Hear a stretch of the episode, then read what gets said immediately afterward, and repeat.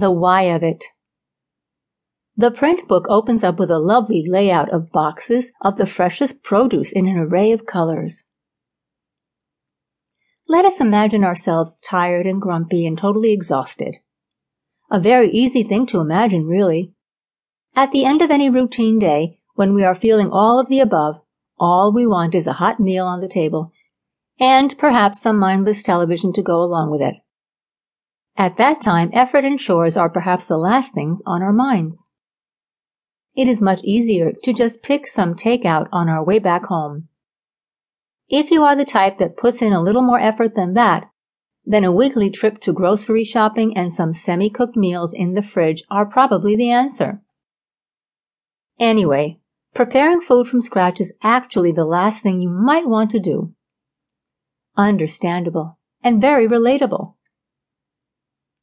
However, the fact that you have downloaded this book, thank you for that, and that you are now listening is evidence enough that you find your current situation troubling, to say the least. Very rightly so. The just described scenarios might be easy, but they are far from ideal. Slowly, more and more people are starting to realize that.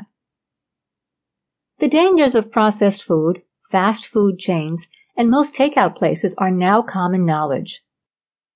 There is less food in there and more chemicals, whose names we cannot even pronounce.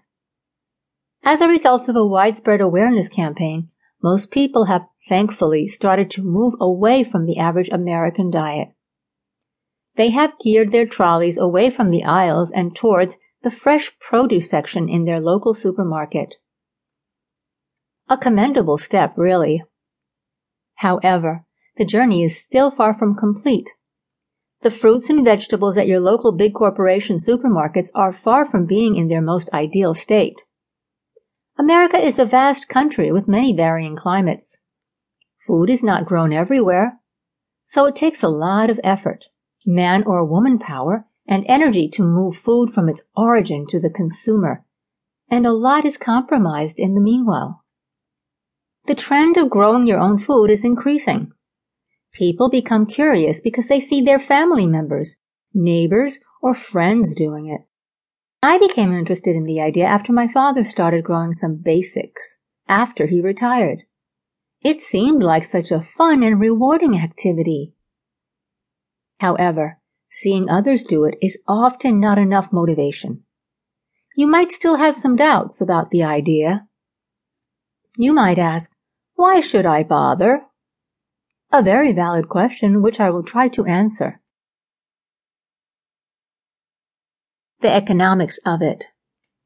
The first thing that they teach you at college is that everything leads back to economics. Unless something is economically feasible, people are not going to adopt it. Well, in the long run, growing your own food is much cheaper than buying from the supermarket or even your local farmer's market.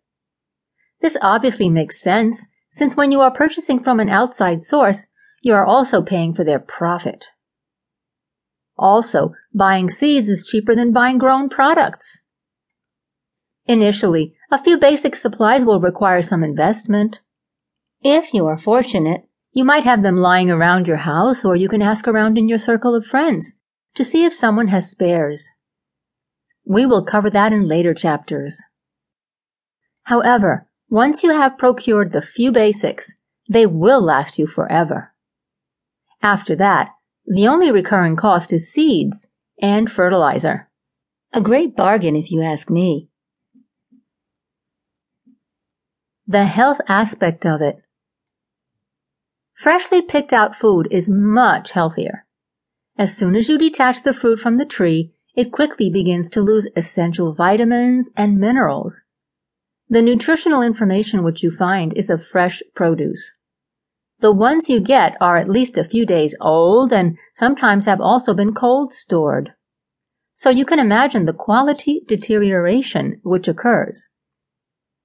When you have the plant right in your backyard, you can pick it and cook it straight away, getting the best health benefits. The activity of it. Gardening is an extremely positive and healthy activity.